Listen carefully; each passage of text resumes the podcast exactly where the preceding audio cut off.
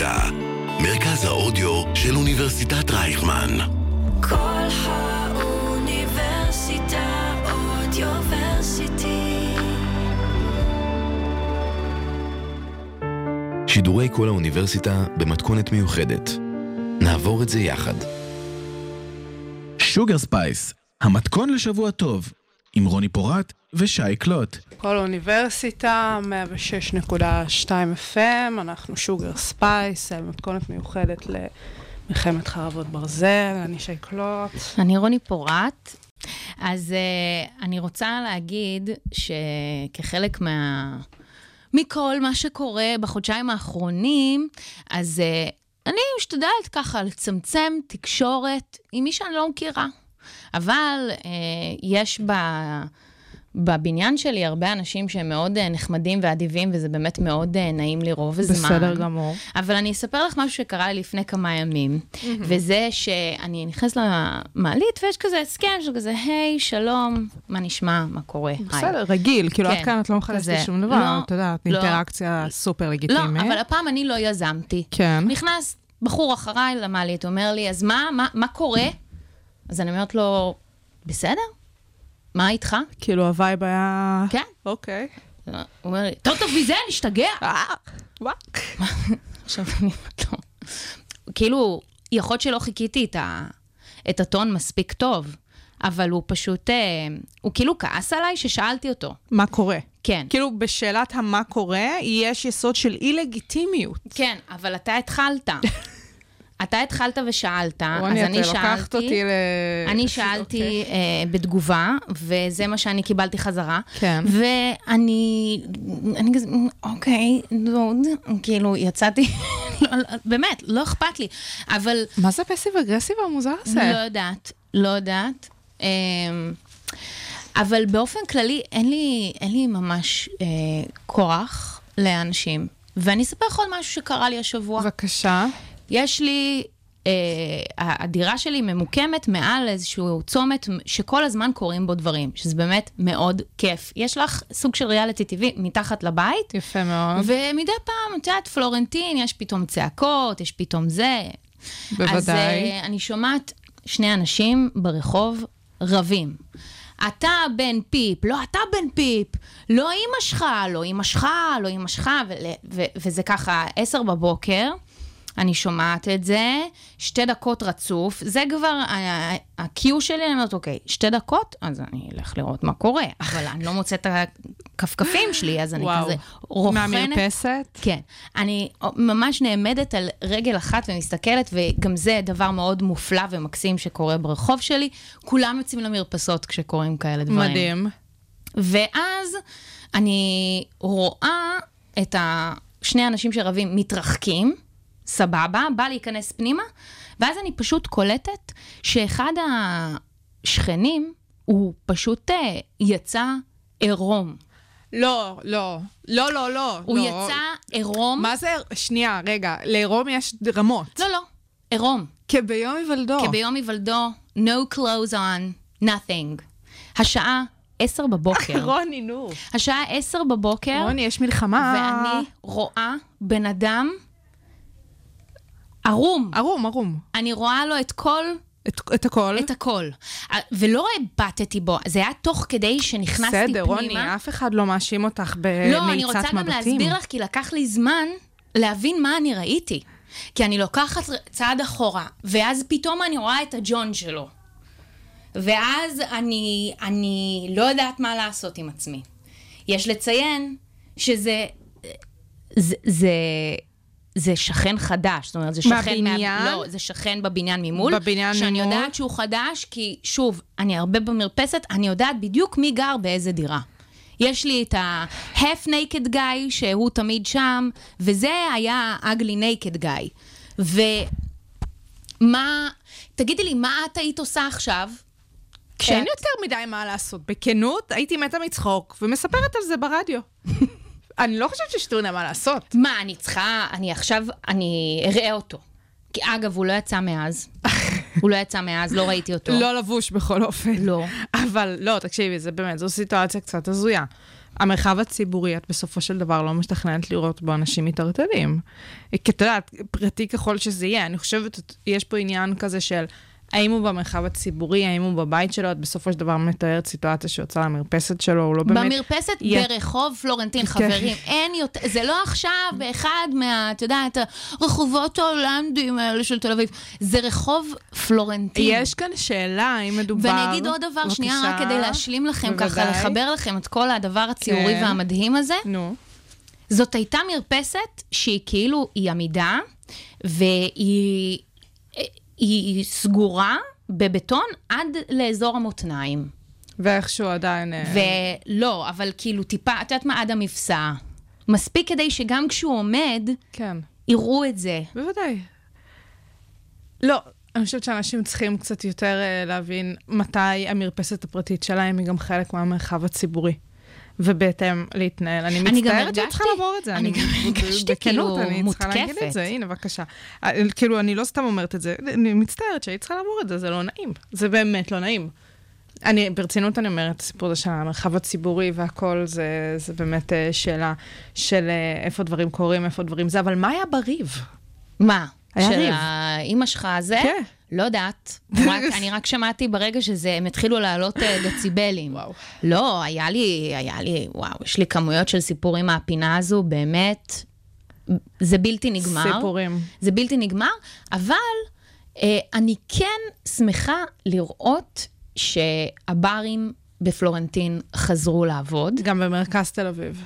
זה יופי, אני גם שמחה שאת במרכז מדווחת. תל אביב זה כי קורה אני האמת לא לאט-לאט. יוצאת מהשכונה שלי. לפני כאילו. אה, איזה שלושה שבועות עשיתי כזה הליכה בטיילת, אה, בימים שעדיין היו קצת טילים, הרי הטילים בסופו של דבר אה, לאט לאט פוחתים, בגלל הסיפור גם של... אה, הפסקת האש. גם זה, גם, אבל קודם כל הסיפור של ההשתלטות על צפון הרצועה והכל, זה בעצם גרם לטווח הטילים להגיע, לא, לא צריך להגיע למרכז, אז באמת לאט לאט אה, יש פחות טילים ויותר חיים. ובאמת בסיפור הזה של המלחמה, פלוס המרחב הציבורי, פלוס איך דברים שונים, אם לפני אה, חודש, כשהיינו רואים את כל הסרטונים של כל הווקוטיסטים האלה בארצות הברית ובכל המערב, הם מטיילים ברחובות שלהם ותולשים אה, שלטים של חטופים, כל אחד על רקע טענתו הוא. ואם היית אומרת לי שאני בעצמי אעשה, אעשה את זה, אתלוש תמונות של חטופים לפני חודש, הייתי אומרת לך, סתמי את הפה, אבל עשיתי את זה השבוע, וזאת הייתה תחושה מדהימה, לראות אותם לאט לאט חוזרים הביתה. כאילו תלשת של אה, חטוף, של חטופה. חטוף חזו, של חוזר, של אמילי הנד, הילדה המקסימה. אה, הייתי ברחוב השבוע ביום ראשון, אה, אז למה הלכתי תלשת? לאוטובוס. למה לא להשאיר בשביל המודעות? סתם כאילו... לא, היו אחרים, מה זאת אומרת? אבל אני אה. חושבת שהסיפור הזה של אה, לאט לאט החטופים האלה חוזרים הביתה, זה, זה, זה כיף גדול, זה כיף גדול. את יודעת, בסופו של דבר, אה, כמו כזה כשאת בצבא ויש לך כזה 100 יום, אה, זה כן, השחרור. מהיום, מהיום. ולאט לאט את כאילו תולשת כל דף, כי את מצפה בסופו של דבר להגיע לאפס הזה, לאותו מספר שזה היעד שלך, האפס, כי באפס את תשתחררי. אז במובן מסוים, אני חושבת שזאת הקבלה למה שקורה ברחובות uh, ישראל כרגע, שכל הרחובות, או לפחות באמת ברוב הרחובות יש המון המון שלטים של חטופים, ולאט לאט כולנו כמו חיילים באס"ק, שכל כך מייחלים ליום השחרור להגיע לאפס, לתלוש לאט לאט את הפתקים האלה. זאת התחושה, וכשעשיתי את זה, אני לא עשיתי את זה בברוטליות, אני ממש הורדתי כזה מהפינות והכל, ולקחתי וקיפלתי ושמתי בפח, וזו תחושה מדהימה. אני, אני אישית לא חשבתי שזה יקרה, שנגיע ליום הזה שהחטופים יתחילו להשתחרר, והנה זה קורה. אה, את יודעת, יש כאילו פה סוגיות של מי משתחרר ומי עדיין נשאר, מאוד כואב על מי שעדיין נשאר. אני בטוחה שכולם מייחלים שכולם יחזרו. אה, אז אנחנו נראה לאן זה, כמה אנחנו נמשיך ולאן באמת הדברים אה, ילכו, אבל אני- אני חייבת להודות שזה מעורר בי תקווה, באמת, באמת, באמת. שזה נחמד תקווה בימים קצת, האלה. קצת כיף. אני רוצה לשאול אותך עוד משהו. בבקשה. Uh, אני נסעתי בפלורנטין ביום שישי בערב, ואני ראיתי מסיבה מטורפת אוקיי. על uh, פינה של אחד ה... מ- כאילו שהוא מועדון. זוכרת את הקונספט מועדון? וואו, זה כאילו לא, איפשהו ב-2017 הפסיק, כן. לא? אה, מועדון. אני לא צוחקת. ראיתי מועדון. אוקיי. אז uh, מועדון ש, שאנשים בילו, רקדו, עמדו בחוץ, עישנו, שתו, זה. וואו. שמעתי גם על איזה מסיבה שחברים שלי אוהבים ללכת אליה, שפתחו הסופש. מדהים. אה, שהיה סולד אאוט לכרטיסים. מדהים. ואני אני לא מחפשת עכשיו להשתכר ולצאת לרקוד, אוקיי. אבל אני שמחה למי שזה עושה לו טוב. חד משמעית. כי יש אנשים שאת יודעת, זה כאילו ההרגל שלהם, זה, ה... זה ההובי שלהם, נכון. הם כל סופה שיוצאים למסיבה וטסים וזה, ונהנים, עפים להם. אה, אבל סיפרתי את זה לחברה שהיא במילואים. מהמם. היא באה לביקור, והיא עושה תפקיד אה, קשוח, מהמם. והיא היא אמרה לי, אני לא יודעת. כאילו, לא יודעת מה היא חושבת על זה. אני לא יודעת אם אוקיי. אני... זה, אני לא מבינה למה אנשים לא יכולים לעשות את זה בפורום פחות אה, כזה. אוקיי. אה, ואת יודעת, ובגלל שאני לא נמצאת במקום שלה, אני לא נמצאת במצב שלה, אז אני גם באה להציף את אה, איך שהיא מרגישה לא, בעניין. ברור, ולי יש חבר במילואים שאומר, אני עושה את מה שאני עושה בשביל שאתם בעורף תוכלו לצאת ולשמוח והכול. זאת אומרת, אני חושבת שהמצב כרגע הוא באמת כל כך מורכב וכל כך גורם לכל אחד להרגיש תחושות אחרות. את יודעת מה? גם בלי באמת קשר למה שהיה לנו קודם לכן, יש כאן איזו נקודה כזאת בזמן שעושה לנו cut בנוגע לרגשות שלנו ולתחוש, ולתחושות שלנו, ואנחנו נדבר בהמשך התוכנית גם על איזשהו משבר אידיאולוגי שקיים או לא קיים, ובאמת איך, אה, איך אפשר לקחת את זה מכאן הלאה. אבל את לא יכולה לחזות מה קורה, את לא יכולה גם... לפעמים את עומדת מול בן אדם ואין לך מושג מה הולך להגיד לך, מה דעתו כרגע, כי הכל כל כך מסובך. כן. אמ, וזה מעניין. אני חושבת שהתקופה הזאת היא מעבר לסיפור של המשבר האמיתי, את יודעת, הקולקטיבי, גם מוחלט, שהיה לנו ב-7 באוקטובר, גם באמת ברמת האינדיבידואליות וברמת איך אנחנו חיים מאז, דברים השתנו, זה טרף את הקלפים, ואנחנו צריכים להבין איך אנחנו מתמודדים עכשיו ברמת השיח, ברמת הקשרים, ברמת האינטראקציות. כי צריך איכשהו להתקדם ולנהל שגרה. פשוט ככה. כן. אה, אז השבוע ציינו עשר שנים. לא, אחר כך. אנחנו אה, אפשר- אחר כך? כן, אמרנו שנתחיל מ bitter sweet. נכון.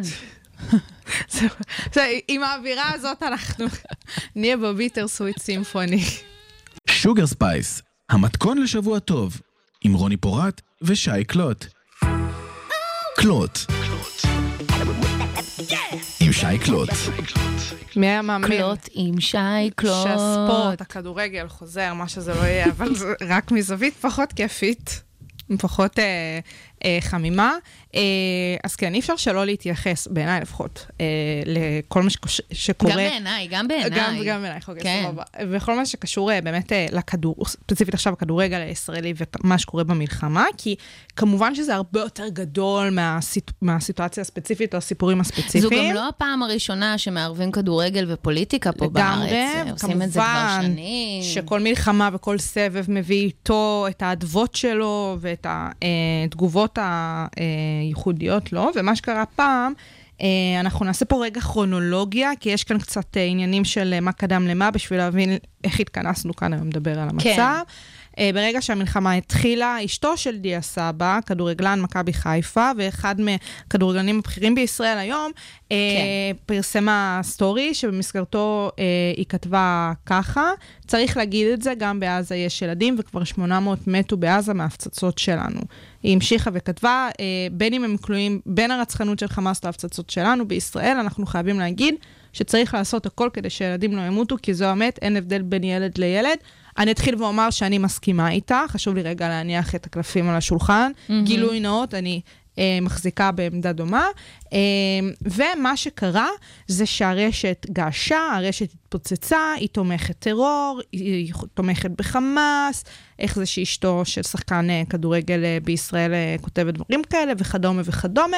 גם נגיד שבהתחלה דיה בעצמו לא הגיב לא ככה ולא ככה, הוא לא כתב כלום, עם הזמן אה, הוא הגיב תגובה, כולנו עוברים ימים לא פשוטים, התמונות והמורות הם קשים, כאב גדול, מתפעלים לימים של שקט. עכשיו, בדיוק כמו שאמרת קודם לכן, באמת בכל פעם שיש איזושהי מלחמה, איזשהו סבב, תמיד הכדורגלנים הערבים-ישראלים נמצאים תחת זכוכית מגדלת. לא, את יודעת, אפילו גם אה, תמיד. בלי קשר למלחמה. אני אומרת שכדורגל ופוליטיקה, למרות שמנסים להפריד, להפריד. את זה, זה לא קיים. זה אפילו, את יודעת, בסוגיית השחקנים הזרים, ברור, כאילו, זה, זה ברור. מגיע ב, בכל מיני ברור. כיוונים. עכשיו, הסיפור הזה כאן באמת הפך להיות מאוד מאוד מאוד אבסורדי, כי אפילו לא מדובר על תגובה של הכדורגלן עצמו, מדובר על אשתו.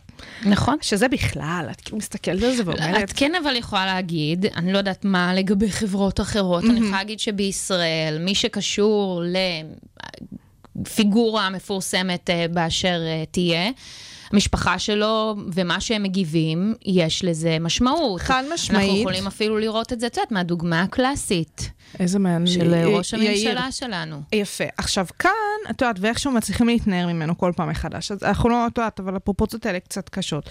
וכאן, גם כאילו, אפשר לדבר גם לגופו של עניין, של כאילו, מה היא כבר כתבה? לא, היא, אני, אני חושבת שהיא כתבה פה משהו מבינה? מאוד אה, הומני. מאוד מקרב אותי. אני חושבת ש... שאפשר לכאוב את המוות של בטח ילדים. חד משמעית. בטח ילדים, גם אם נסתכל על זה במובן הקר, חפים מפשע. זה, זה גם אה, נוגד אה, דיני אה, לחימה בינלאומיים לתקוף ילדים, זה פשוט ככה. עכשיו בואי נתקדם. מה שקרה זה, אמרת סוגיית הזרים, ביום שבת אה, אה, חזרה במתכונת מסוימת אה, ליגת אה, העל בכדורגל. במסגרת הליגה חלק מהקבוצות הקבוצות החזיקו שלטים בנוגע לסיפור של השבת החטופים. שחקני, השחקנים הזרים של מכבי חיפה לא החזיקו את השלטים, ואז הייתה תירומת ציבורית. במסגרת התירומת הציבורית, אחד מהאנשים שהחליטו להתייחס לדבר, הוא לא אחר מאשר בוריס קליימן.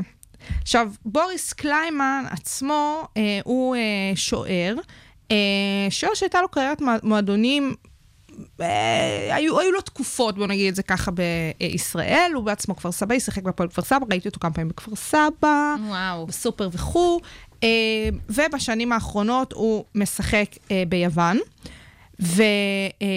ולפני, מתי זה היה? באוגוסט אני חושבת, הוא נעצר. למה הוא נעצר? בחשד לאונס קטינה, בת 17, אה, שגם אה, החזיק סמים. אה, ואז היה שם ממש עניין. הקבוצה שהוא שיחק במועדון אה, הודיעה גם על שחרורו מבלי לציין את הסיבה. ממש כל זה קרה אותו. ביוון, כן, לא ציינת את זה. ב... לא, אמרתי ביוון. אה, אמרת את זה? ביוון, אוקיי, הוא שיחק. ביוון, זה קרה ביוון, הכל היה ביוון.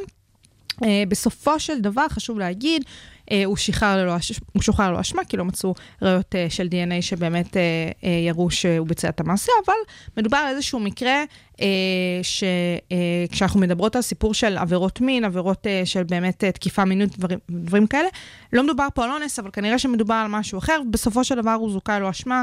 יוון ידועה כבאמת מדינה שבכל מה שקשור אה, לעבירות מין, היא לא בדיוק מהמדינות אה, שיש לשאת אליהן עיניים, ככה שהסיפור כאן הוא באמת סיפור לא פתור. ואני רק רוצה להגיד, אפשר לדבר על הרמה של מה שבוריס החליט uh, לכתוב, uh, וגם על איך שדיה החליט להגיב. הם התחילו שם לרדת לפסים אישיים, uh, באמת אינפנטיליות לשמה. הוא קרא לו קציצה, הוא קרא לו אני יותר עשיר ממך, דברים כאלה. אבל כשאת מסתכלת על הסיפור הזה בישראל, ואיזה לגיטימיות מי מהם מקבל על רקע, את יודעת, המעשים הפחות טובים, או, או איך שלא תקראי לזה, שהם ביצעו. זה מדהים בעיניי איך כל פעם אנחנו נופלים לזה. שבוריס כנראה עשה איזשהו מעשה שנכנס כנראה אה, לתחומי אה, באמת עבירות המין, או הפגיעות המיניות, או באמת התנהגות מינית לא הולמת, נקרא לזה במובן הכי קליל, בסדר? אה, לא cool, לא cool, לא cool, חיים, cool. לא cool. בעוד שדיה היה צריך להתמודד עם סוגיה לאומית באמת באמת קשה, על כתפיו. אני לא צוחקת. זה נשמע כאילו מה, אבל כשאת מסתכלת על התגובות בחברה הישראלית, איך מגיבים לשחקן ערבי ישראלי שבאמת, את יודעת, עם זכוכית מגדלת והכל, בוחנים כל צעד שהוא עושה עכשיו, והרבה לפני וכל זה. המלחמה הזו. והרבה לפני המלחמה הזאת, וברור שהמלחמה הזאת היא כנראה נכנסת לקטגוריית אם כל המלחמות במדינת ישראל, בטח בתקופה המודרנית והכל. ותראי איך הוא מגיב לזה, ושלא נדבר על זה שבסופו של דבר מכבי חיפה החליטה לה, אה, להתיר את החוזה מולו. שאפשר לדבר כמובן על ההיבטים הכלכליים של מה שהיה שם, שהיה שם כנראה חוזה קצת מנופח מדי, והם אה, רצו, חיפשו איך להתנער מהחוזה הזה, אבל בקצה אנחנו יודעות להגיד היום שהם אה, אה, סיימו את החוזה, סיימו את ההתקשרות איתו, בין היתר על רקע התרעומת החברתית שהייתה על אותו סטורי ועל התגובה שגם הוא החליט להוציא, שבאמת, רוני, תהרגי אותי, אני לא מוצאת שום דבר רע בזה. פשוט לא מצליחה להבין איך בישראל בן אדם מביע את דעתו הלא אלימה, הלא מסיתה, ה... לא... וככה זה נגמר. אני לא צריכה להבין את זה. אני רוצה שנייה לקשר את זה באופן כללי ל... ל... ל... לצ... לצד. ה... מכשפות? צד המכשפות, כן, אני, אני, את יודעת, בסדר גמור. צד המכשפות אה, שיש אה, כלפי ערבים ישראלים. מהמם. אה, אנחנו נתח... נתחיל קודם עם הדוגמת אה, קצה של ערבים ישראלים, אבל אנחנו אחר כך גם נעבור למחוזות אה, יהודים שאינם מחזיקים בדעות אה, ימניות פטריוטיות מובהקות. כן. אה, אני יכולה להגיד שבכל פעם שיש מתיחות, אני חווה את החברים הערבים שלי בסבל מאוד קשה. עכשיו, בסדר, אנחנו יכולים לדבר על פרופורציות, שמה פרופורציות. מדובר באנשים שהם חברים שלי, שעם חלקם אני עובדת, או עבדתי, או סתם אוהבת אותם, והם פשוט צריכים להתמודד עם, עם פחד יומיומי. הם מפחדים הם מפחדים, ואנחנו... את השפה שלהם ברחוב, אנחנו לא את יכולות שפת האם שלהם. להגיד איך הם מרגישים, זה חוויה שלהם. נכון, אני, אני מדברת על עדויות של מה לגמרי, שחברים שלי לגמרי, אמרו. לגמרי. אוקיי? מפחדים, ואז הם צריכים להתמודד גם עם שאלות של כל מיני אנשים סביבם, של מה הם חושבים ומה הם עושים ומה זה, או שנכנסים נניח גם לסטוריז שהם מפרסמים, אם בכלל, וזה זה נורא בעיניי. זה פשוט נורא בעיניי, שאנחנו, אנחנו בדיוק דיברנו בשבוע שעבר בהקשר של מאיר אדוני, על זה שאני רוצה לחיות בחברה שבה אפשר להביע את דעתך, אוקיי? ועניין ה... ה... שאתה לא חייב להביע את דעתך, אוקיי? נניח והם מביעים, אני מדברת על זה באופן כללי, שיש זכות לאנשים במדינה דמוקרטית לחשוב אחרת ממני, ממך, מכל בן אדם אחר. יש זכות כזו. ב- על אחת כמה וכמה, אם מדובר בדעה שהיא לא קשורה עכשיו בפגיעה בבן אדם אחר. ממש, ממש, על זה זה יושב. אין פה יסוד אלים, אין פה יסוד מסית. יותר מזה, אני אגיד לך, שיש גם אנשים שאין להם דעה. או, שאין להם דעה. שלא נתחיל לדבר על ועדיין זה, שמים כן. אותם באיזשהו זרקור של עכשיו תבחרו צד. עכשיו, ואיזה צד? על מה אתם מדברים? הם מחולקים למיליון חלקים, זה, זה אפילו לא קשור אלינו. זה, זה, זה הרבה מעבר לזה. חד משמעית. וכשהיה פה את הטרנד המגעיל, הדוחה, של uh, לרדוף עכשיו uh, אנשי, uh, uh, אנשי תקשורת, אנשי תרבות, אנשים שהם ב spotlight, אוקיי? שחושבים אחרת. תראי, זה דבר אחד, לתמוך במחבלים ובחמאס, ומבחינתי זה אסור, זה אין פה מה לדבר, זה קו אדום. איתך. אבל כשבן אדם פשוט בוחר שלא לתמוך או לא לתמוך במשהו, מי אתם בכלל? מי אמר ששתיקה שווה תמיכה? אה, מישהו החליט יש- שזה מה יש שקורה. אנשים כאלה, אבל אתם לא, אבל זה לא... את אבל, לא יכולה לבחון לב וכליות. אנחנו לא שם, הלוואי והייתי יכולה, את יודעת, לשמוע מה אנשים אבל חושבים. אנשים גם לא מבינים את המורכבות נכון, שיש כאן. נכון. כאילו, באמת, אני לא מבינה את זה. נכון? תוסיפי על זה גם ככה את, ה, את החיים הבאמת לא פשוטים והאפליה שערבים ישראלים חווים פה. שוב, אני לא יכולה להעיד כי אינני, אני יכולה לדבר את כל מה שאני שומעת מחברים שלי. ואני, אה, אני באמת, באמת, אנחנו גם נדבר על זה פה בהמשך, אבל אני באמת במשבר... אה, אמיתי של מה, מי אני, מה זה הדבר הזה, מי, מי, מי זה העם הזה שאני כביכול חלק ממנו, כאילו, אני לא מבינה את ההלך הרוח גם הרבה פעמים, ודברים כאלה שקשורים גם בספורט, הם מכעיסים אותי ברמות שאני לא יכולה להסביר בכלל. אני בטח כמובן... כשכאילו הצד הקול זה של הבוריס הזה. זה מטורף. באמת. מטורף, זה מטורף. אה, כן, זה חלק מהתחלואה שלנו במדינה. מצד אחד, הסיפור הזה של באמת ככה להגיב ספציפית לערביי ארץ ישראל. מצד שני, ובאותה נשימה, חשוב לי להדגיש, הסיפור הזה של איזושהי באמת השלמה ו- ו- וקלות אה, דעת ורוח בנוגע לעברייני מין. אה, אבל סבבה, כאילו, אוי, זה, אנחנו... זה נפוץ ב- בכדורגל אה, בישראל בכלל. וואו. אז אנחנו, אתה יודע, את זה, ובאמת בהמשך אנחנו נדבר על, ה, על הסיפור הזה של המשברים האידיאולוגיים ו, ו, והמורכבות של הדבר הזה. אבל התחלת להגיד קודם, שאנחנו באמת השבוע ציינו עשור ללכתו של אריק איינשטיין, שאם אנחנו מדברות על כדורגל בישראל ועל הסיפור הזה של אה, את יודעת, ש- שלום, ואת יודעת, והפוליטיקה וזה, אריק איינשטיין הוא הבן אדם, אחד מאוהדי הכדורגל הכי גדולים שהיו אי פעם במדינת ישראל, למרות שהוא היה אוהד הפועל.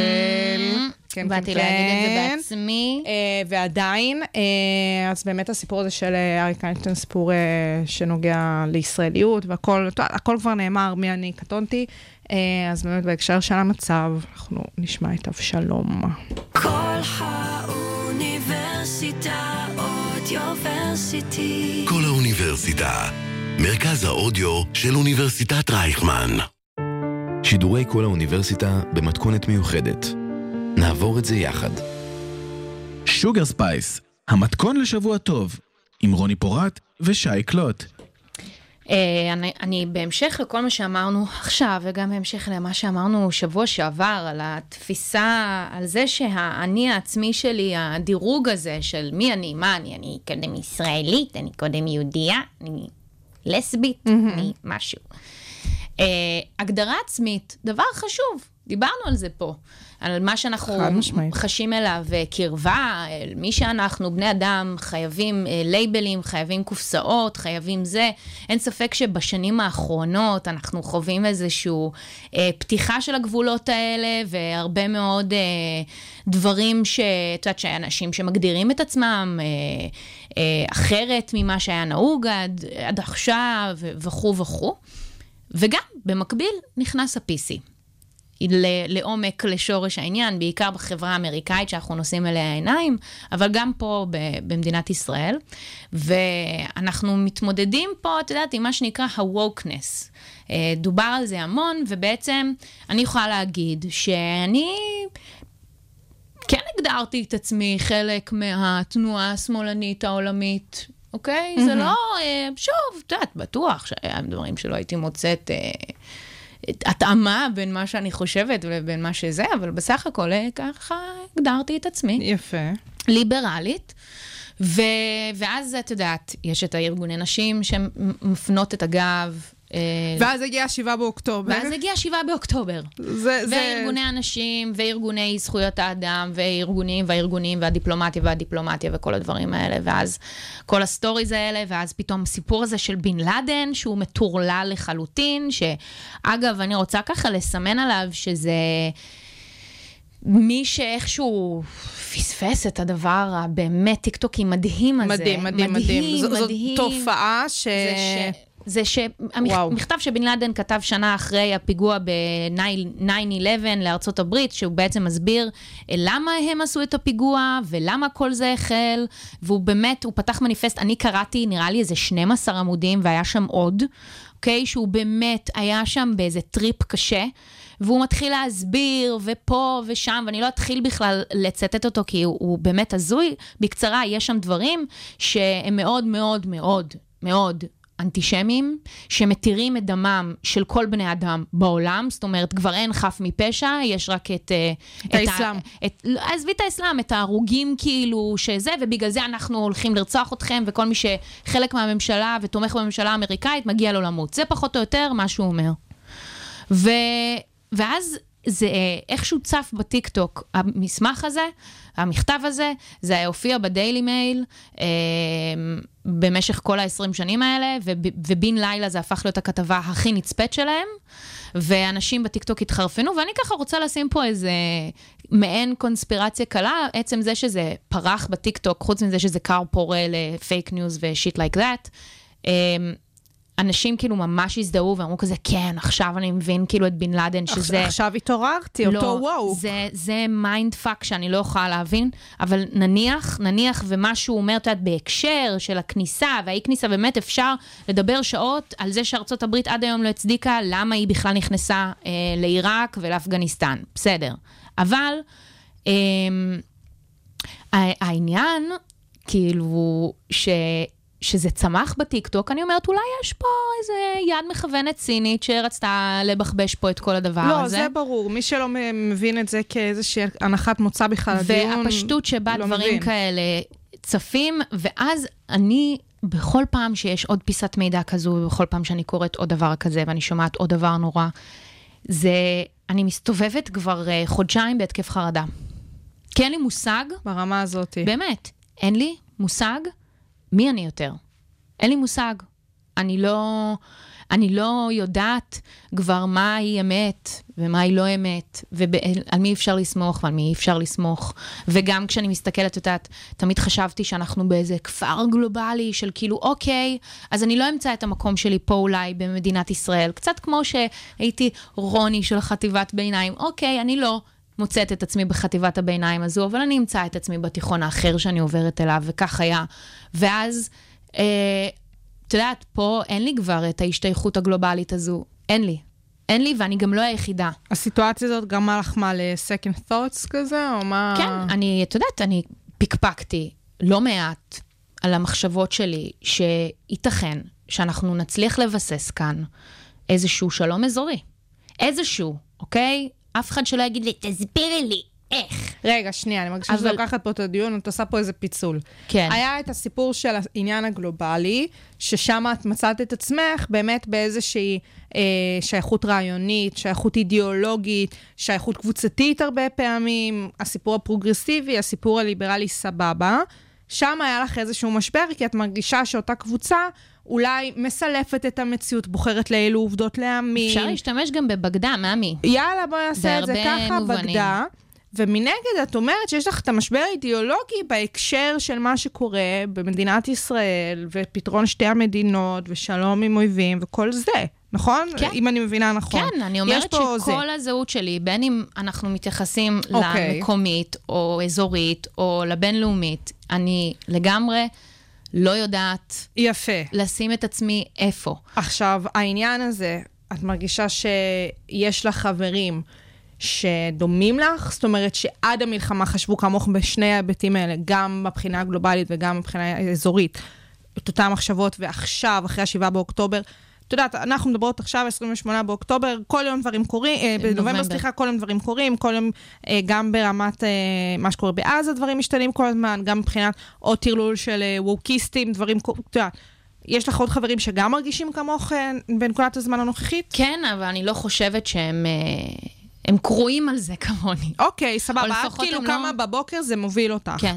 אוקיי. כן, זה, זה ממש... ואני יכולה להבין למה. כי אני באמת חושבת שהסיפור הזה, אם התחלת את השיחה שלנו עכשיו בהקשר של הגדרה עצמית, שייכות, דברים כאלה, וזה דברים שאני חושבת שאנשים ישקרו אם הם יגידו שזה לא מעניין אותם וזה לא מעסיק אותם, אבל אותך זה מעסיק המון.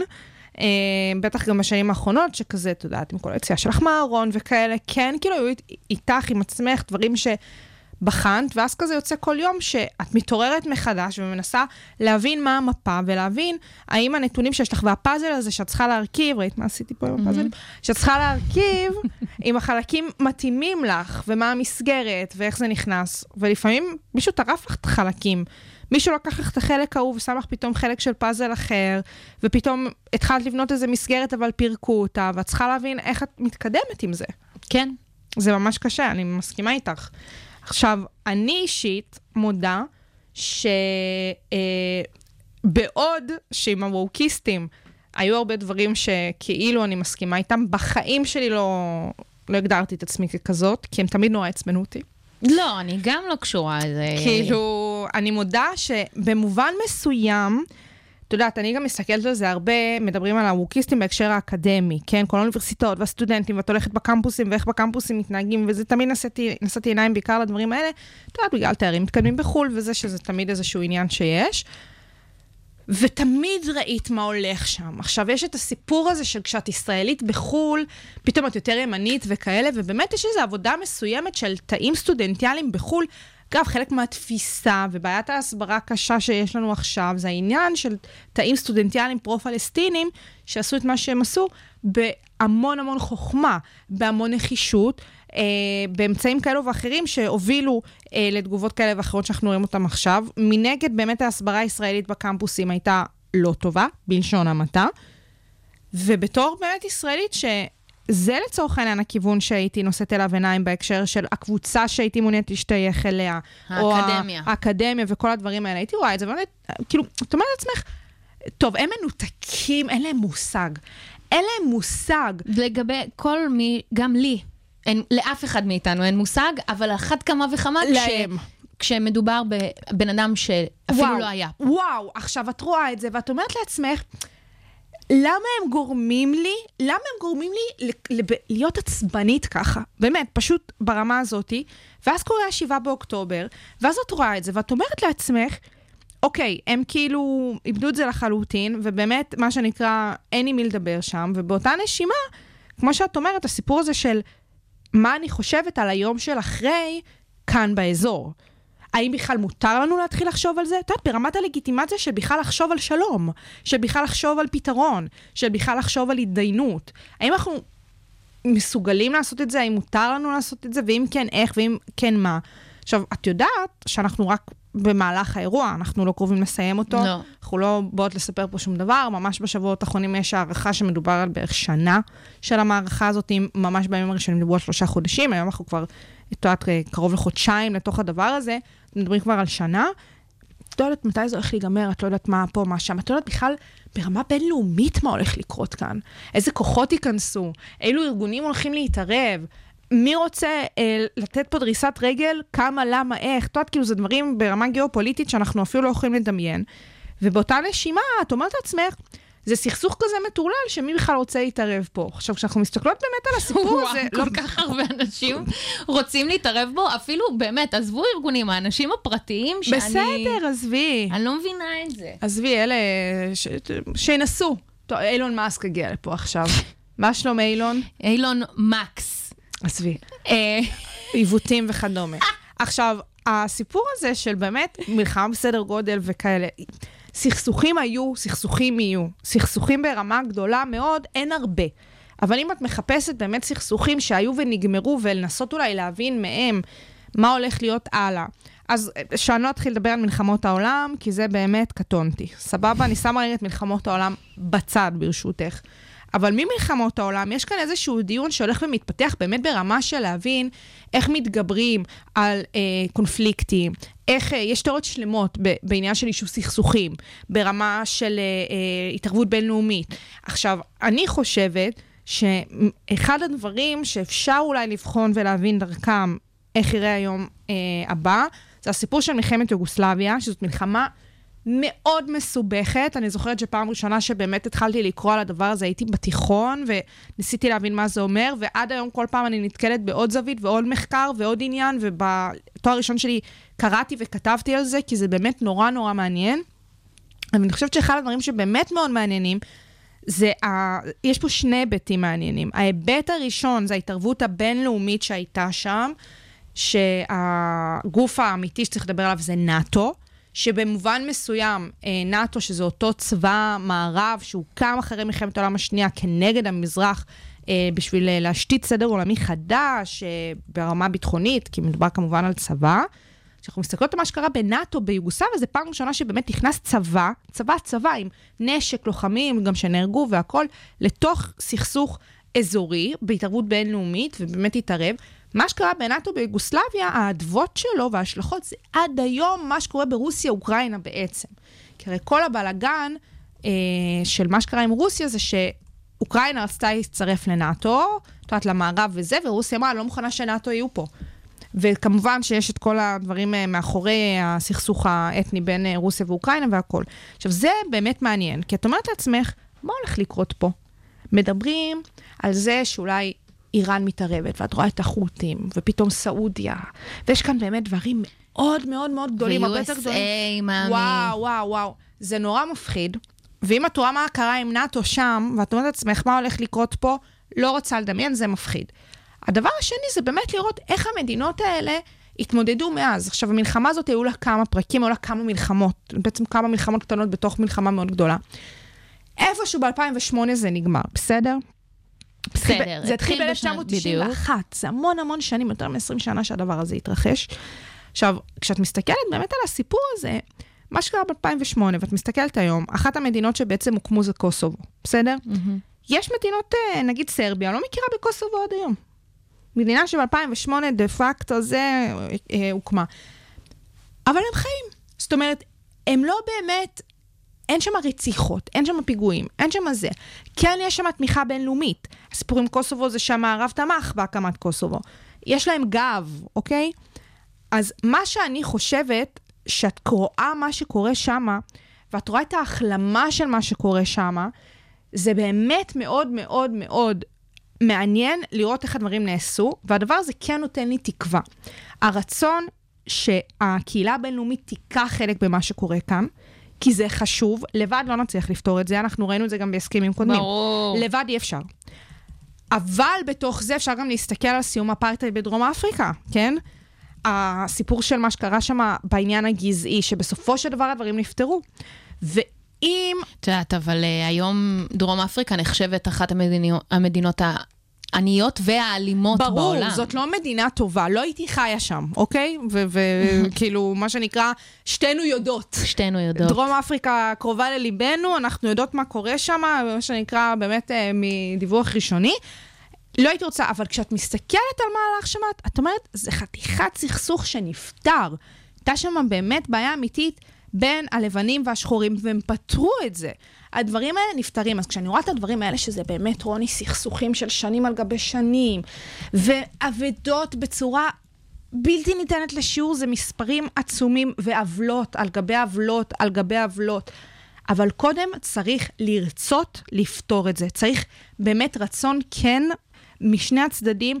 אנחנו כמובן מעדיפים שלא יהיו קיצוניים משני הצדדים, אנחנו צריכים שהמתונים יהיו בפרונט, ודרך זה לפתור את זה, וחייבים לפתור את זה. חייבים, חייבים לפתור, לפתור את, זה. את זה. בואו, בבקשה, בואו נשאף לפתרון. לגמרי. בואו נשאף לפתרון, אני חייבת פתרון, אני לא יכולה שהמשוואה הזו תמשיך להתקיים. זה, זה פשוט, אני לא מסוגלת להכיל את זה כבר, כאילו, עכשיו, אנחנו נחזיק אצבעות. אולי עד שבוע הבא הדברים ייפתרו? אה, שום סיכוי. אה, כן. בסדר, מעברון? כן. מעברון. Sugar Spice, המתכון לשבוע טוב, עם רוני פורט ושי קלוט. אם כך. אם כך, אנחנו צפינו שתינו בעונה החדשה של הכתר, של בחצי העונה. חצי העונה, כן. חצי העונה שיצאה, כי ההמש... יצאו ארבעה פרקים, יצאו ב-12 בדצמבר, אם אני לא טועה, או 14. וזה בעצם העונה האחרונה, העונה האחרונה שסוגרת את כל הסדרה. וזו גם העונה שמתעסקת בארבעה פרקים הראשונים, בעצם במותה של דיאנה. עכשיו אני רוצה לקחת אותך אחורה לסיפור של הסדרה עצמה. כן. בכלל ההקמה, כן? הכתיבה והכל. אז היוצר פיטר מורגן, יוצר הסדרה, הוא התסריטאי הראשי גם uh, של הסדרה, uh, הוא בעצם פיתח את, ה, uh, את הסדרה, את התסריט, על רקע הכתיבה שלו של הסרט The Queen, המלכה, שיצא בשנת 2006. שזה סרט שאנשים שרופים עליו. נכון, ובמה הסרט מתעסק? הסרט מתעסק ממש בכל... בהתמודדות של המלכה, של הממלכה אה, בכלל והמלכה בפרט, בסיפור של מותה של דיאנה, mm-hmm. ובעצם סביב האירוע הזה אה, יש את הסרט. למה? כי מה הנקודה של הסרט? הסרט בא להראות שמדובר שם על איזושהי נקודת מפנה בנוגע ליחס של המונרכיה לעם הבריטי, ובין היחס של העם הבריטי למונרכיה. כל ההתמודדות שם סביב מותה של דיאנה בעצם היווה סיפור הרבה הרבה יותר גדול. ואז הוא אה, שם התחיל להתבחבש בכל הסיפור של הממלכה ושל The Crown בעצם, של משפחת אה, ווינזור, לבית ווינזור והכל, ומכאן הוא הביא את הסדרה, שש עונות, מי שלא מכיר, כל שתי עונות מחליפים את הקאסט, בשביל שבאמת תשתנה הדמויות בהתאם לזקנה וכדומה וכדומה. והיא באמת ארבעת העונות הראשונות, הראשונות, ארבעת העונות, מדהימות. מדהימות, באמת מדהימות. אני שהכי אהבתי את 1-2, כאילו גם זה... אני. אתה יודע, זה הולך כזה ביחס הפוך כן, בנוגע כן. לזה. למה? כי בעיניי, חלק מהחן של הסדרה הזאת זה בעצם לקחת אירועים לא כל כך מוכרים, לתת ולתת אותם, להם קונטקסט, לתת את הקונטקסט. להשלים קצת דיאלוגים שאין לנו מושג אם הם נכונים או לא. להכניס את הדרמה והטלנובלה, ואז ביחד, גם החוכמה התסריטאי שם, באמת החן התסריטאי, זה שלוקחים את הדבר הקולקטיבי הגדול, הרחב, הפוליטי, או לא משנה מה, ואז בתוך הטלנובלות הקטנות במשפחת ווינזור, כאילו איכשהו זה מתחבר. והכל כזה נורא נורא יפה. עכשיו, ככל שהעונות הולכות ומתרחקות ומתקרבות בעצם למציאות שלנו, אז פתאום הדברים מוכרים. כן. ופתאום את כבר מכירה את השערוריות, ופתאום כאילו את יודעת לחבר שם ופרצוף, ופתאום הפוליטיקאים, ופתאום זה. ויותר מזה, עצם זה שהגענו לנקודה שמשמע הכל התחיל, זאת אומרת, בכלל כתיבת הסדרה, שנבע מכתיבת הסרט, שהסרט ממש מתעסק באירועים האלו של תחילה, תחילת עונה 4, זה במובן מסוים ממצה, בעיניי. עכשיו, באמת, אני ראיתי אתמול את הפרקים בשביל, מה שנקרא, בצורך תחקיראי, mm-hmm. והיה לי קשה. אני עשיתי בינג' על ארבעת הפרקים האלה, שבסוגריים אני אומרת, אני לא בחורה של בינג'ים, אני לא עושה את זה בדרך כלל, אבל קרבתי מעצמי. מדהימה. והיה לי מאוד מאוד קשה, וגם תוך כדי אני כזה יושבת וכותבת נקודות, ואת אומרת לעצמך, גם יש את הדברים שאת כבר יודעת, על הנישואים הפוליטיים ועל בחירה חופשית. האם יש לה דמויות שמה ולאנשי המשפחה זה כל הדברים שכבר עלו בעבר עם פרינסס אן, וזה, יאללה, הכל, הכל כבר עלה, הכל. לא, גם uh, אני חייבת להגיד ש... כאילו, באמת, הסדרה איבדה מהקסם שלה, ממש, היא לא מעניינת. ממש, ממש. ויש שם סצנה הזויה גם. תגידי אותה. מה, לא... אני, אני חושבת שאני יודעת מה את מדברת, אבל תכף אנחנו נסיים את התוכנית ונבדוק מהיום שאנחנו אותו זה. וגם, שזה גם באמת התחיל כבר בעונה. פתאום הכניסו sci-fi לתוכנית, הכי לא מדע בדיוני, הכי סאחית, פתאום הכניסו מדע בדיוני. אני באמת לא מבינה את זה, כאילו, לא הבנתי. הרצון זה, וגם הם רואים שהם הקלו שם על המלכה בגלל המוות שלה. עכשיו, זה בדיוק העניין. כזה, או פתאום הופכים אותה לאישה חביבה, ווואלה, אם יש משהו, אני לא יודעת, לא מכירה אותה, לא הכרתי אותה. לא, את לא, לילי בית. אבל אישה רכה, באמת, שוב, לנוכח החיים שהיא עברה, אני לא יודעת, לא, לא הייתי מגדירה אותה כאוש, כאישה רכה. לא. ובאמת, לא. מהעונה הקודמת, מהעונה החמישית, בעצם עונה חמש-שש זה אותם הדמויות, כמו שאמרנו, פה כן. שתי עונות מחליפים, אז מהעונה הקודמת זה כבר באמת אותן הדמויות. אותם שחקנים שמשחקים את הדמויות. נהדרים, אחד אגב, אחד. אני לא סובלת את דומיניק ווסט. מה, את צ'ארלס כאילו? וזה שמשחק את צ'ארלס, זה בא לי בינגו. מה, את לא אהבת הסמויה? אני לא, לא. לא ראיתי הסמויה, כי לא יכולתי לשאת אותו. די. לא ראיתי כל דבר פחות או יותר שהוא, גם לא הרומן, איך קוראים לזה, לא משנה, אני לא אוהבת אותו בכלל, קשה לי איתו, זה שליעקו אותו לשחק את זה, זה מבחינתי בינגו, כי צ'ארלס דוחה. כן, הוא מחקה אותו טוב, אבל הוא לא צ'ארלס. יש את הזה עם היד, שהוא מוצלח. נכון, הוא לא דומה לו בכלל, זה ליהוק נורא מוזר, כן. אבל לי זה טוב, כי אני לא סובלת אותו, וצ'ארלס בלתי נסבל, ואז כן. הכל מתיישב. אבל את רואה איך כבר מהעונה הקודמת... הם גם מנסים להפוך את צ'ארלס לחביב, שזה פיפי. רק בגלל שהוא המלך, איזה חנפנים זה אתם. זה נורא, זה לא פייר. זה לא פייר. זה כמו שהקרדשיאניות, כאילו, כולן היו מסתדרות. זה לא... לא מתאים, לא מתאים, לא אמין. לא. לא עובר, לא עובר, אי אמינות בתסריט. אז כן, תראו, אני אגיד ואומר, נגיד פרק 2, זה עדיין פרק מתוך הארבעה שהיה בעיניי הכי טוב מהפול שיצא כרגע, כי כן, עדיין יש שם את הטריקים התסריטאיים שהם עושים, זה הפרק עם הצלמים, שזה כן, נפתח עם הצלמים. עכשיו, כן. עצם זה שהם עושים לך את הצלם פפרצי, לעומת הצלם הזה שעוקב אחרי משפחת המלוכה, בקטע מדהים. מאוד... עצם זה שהם עושים, זה חלק מהתסריט הישן והטוב של The Crown. את מבינה מה אני כן. אומרת? כאילו, קו העלילה הזה שהם מפתחים לך מהזה. היה לך לרגע איזה רגע טוב, נו. כן, אז זה. אבל יותר מזה, ארבעה פרקים... אנחנו כמו במשחקי הכס. ו... הגענו לעונה 6 וזה די. מה שתגידי, כי אני לא זה, אני כן, אבל אני אצפה בסדרה עד הסוף.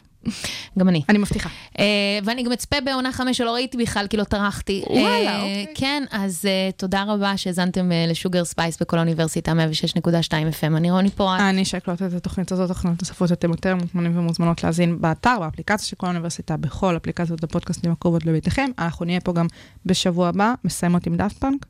כן, נסיים עם Daft Punk, כי יש את זה בפלייליסט המעולה שלהם, אבל השירים שם פשוט לא התאימו להיום. יאללה, ביי.